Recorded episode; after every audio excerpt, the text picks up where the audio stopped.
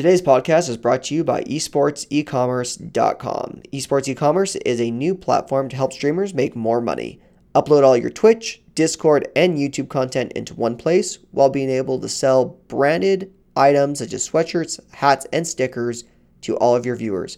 Be sure to check them out at esportsecommerce.com. Sign up for a free account today.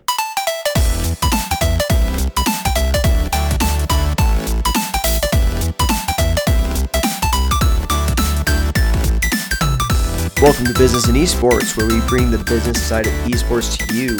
I'm your host, Jordan Olivas, and today we're going to talk about the amazing team who won the Fortnite Championships earlier in July. So I'm sure you've all heard about this massive win, $3 million payout. This kid out of Pennsylvania came up. Uh, parents, of course, were harassing him for playing so many video games, six to seven hours a day. Uh, but obviously, this is going to change the course of everything. Now, as you know, I generally don't talk a ton about streaming or a lot of these large championships, but I think there's a really big opportunity here because, once again, as I said before in many other episodes, the payouts are starting to get bigger. We're starting to get more recognition. This news is everywhere. It is one giant publicity stunt, essentially, if you look at it. So, when Kyle, the 16 year old who won this championship, won, he said, all I want to buy with my prize money is a desk. Now, I personally think he'll go buy a few more other things, but he doesn't plan to do anything stupid with the money, according to several of the articles. What does this mean for everyone else? Well, if you make desks, sounds to me like be a great opportunity to send him a custom desk saying, hey, congratulations on this. I read an article that you are just planning on buying a desk. Well, let me save you one step. Here's a custom one we've made just for you when you go out there and you start to look at some of the articles that are being released, you need to be able to read between the lines and look for marketing opportunities such as this. If you make custom desks, as an example, let's just say your cost of goods is $1,000 to make something custom, $1,000 in marketing is very, very little. And if you did this and that ever got out onto the internet and this kid posted it through his Instagram, posted on his Twitch feed, or in a Discord server, it would give you a huge opportunity to win people over. So when I talk about being able to look in between the lines, it's not just this. If you see any sort of publicity, you say, all right, who's this person? What is a topic that they mentioned? Are they mentioning a specific product? Saying they either really like or really don't like something about the space? Well, there's an opportunity for you to go out and make some additional money. Once again, just you got to just be able to read between the lines. So what I'm just pushing right now is read these articles, really dig into them, because if you just read the headline, you wouldn't have noticed that.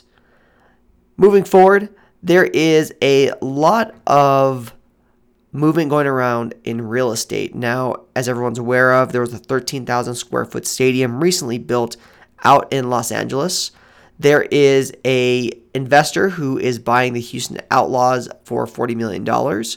There is also uh, an additional stadium being built in Dallas, uh, which everyone has obviously been aware about.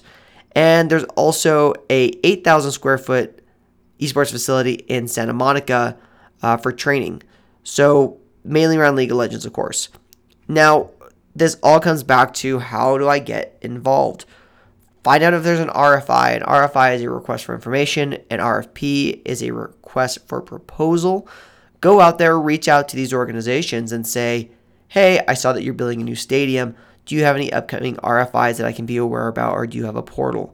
If you are not familiar with how the RFI or RFP process works, essentially what happens is, is the organization will send out a questionnaire asking for information and to respond to certain questions. After you respond to that, you'll be pushed on to the next phase if you meet the minimum qualifications. That's how you get involved. You have to make these cold calls, cold emails, so on and so forth. Don't be afraid to just show up uh, at their door and be like, "Hi, I saw this was, uh, I saw that there was an esports stadium being built, but I didn't see anything online, so I thought I'd drop on by to see uh, who I could talk to about getting some information about the RFI coming out."